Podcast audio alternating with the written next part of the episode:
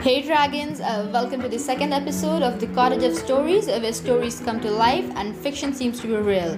So today I will be telling you a story which I have written on my own, and that story is completely out of my imagination.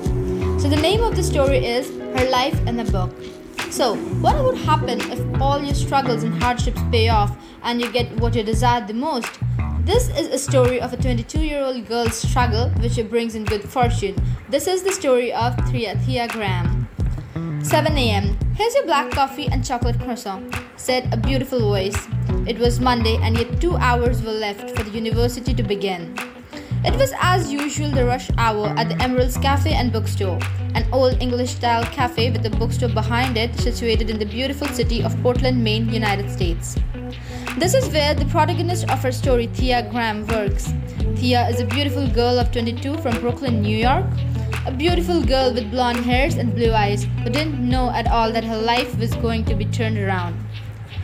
That very day, a famous author, Edward West, came at the cafe. Thea was more than delighted to meet her favorite author.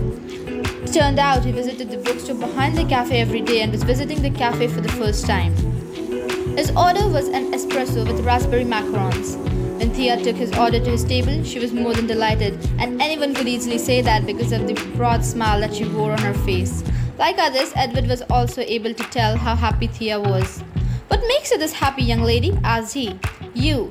Mm, means I'm a huge fan of all your stories, she answered with a voice filled with excitement. Edward's smile made her feel that she did something wrong, but his warm words made her hesitation fly away.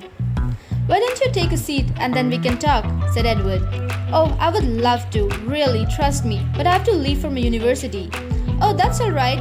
I now plan to visit this cafe regularly, so if not today, then maybe some other day we both can catch a quick conversation. How about that?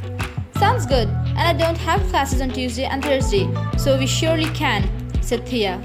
With this, she parted from Edward. As promised, Edward showed up the next day at the same time, and both of them caught a quick conversation which lasted for 40 long minutes. Like this, they kept on meeting and talking at the cafe for two months before Thea shared the misery of her past. When Edward got to know about this, he felt so sorry for her. Thea said that her father was framed for something he didn't actually do. She did have the evidence with her at that time, but it was too late as her father was already sentenced to imprisonment and where he passed away five years ago. She said with her mother dead and father in jail and no guardian around, she was put in the foster care system and later adopted by a single lady in Brooklyn at the age of 12. And on the other hand, her house in Santa Clara was also seized.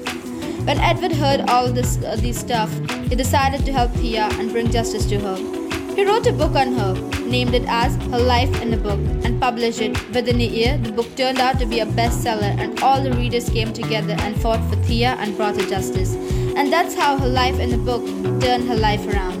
So, guys, that's all for today. Hope you liked the story. Hope you liked the episode. If you did, then please uh, like and subscribe to my episodes and to my podcast. And stay tuned for the next episode. Until then, bye.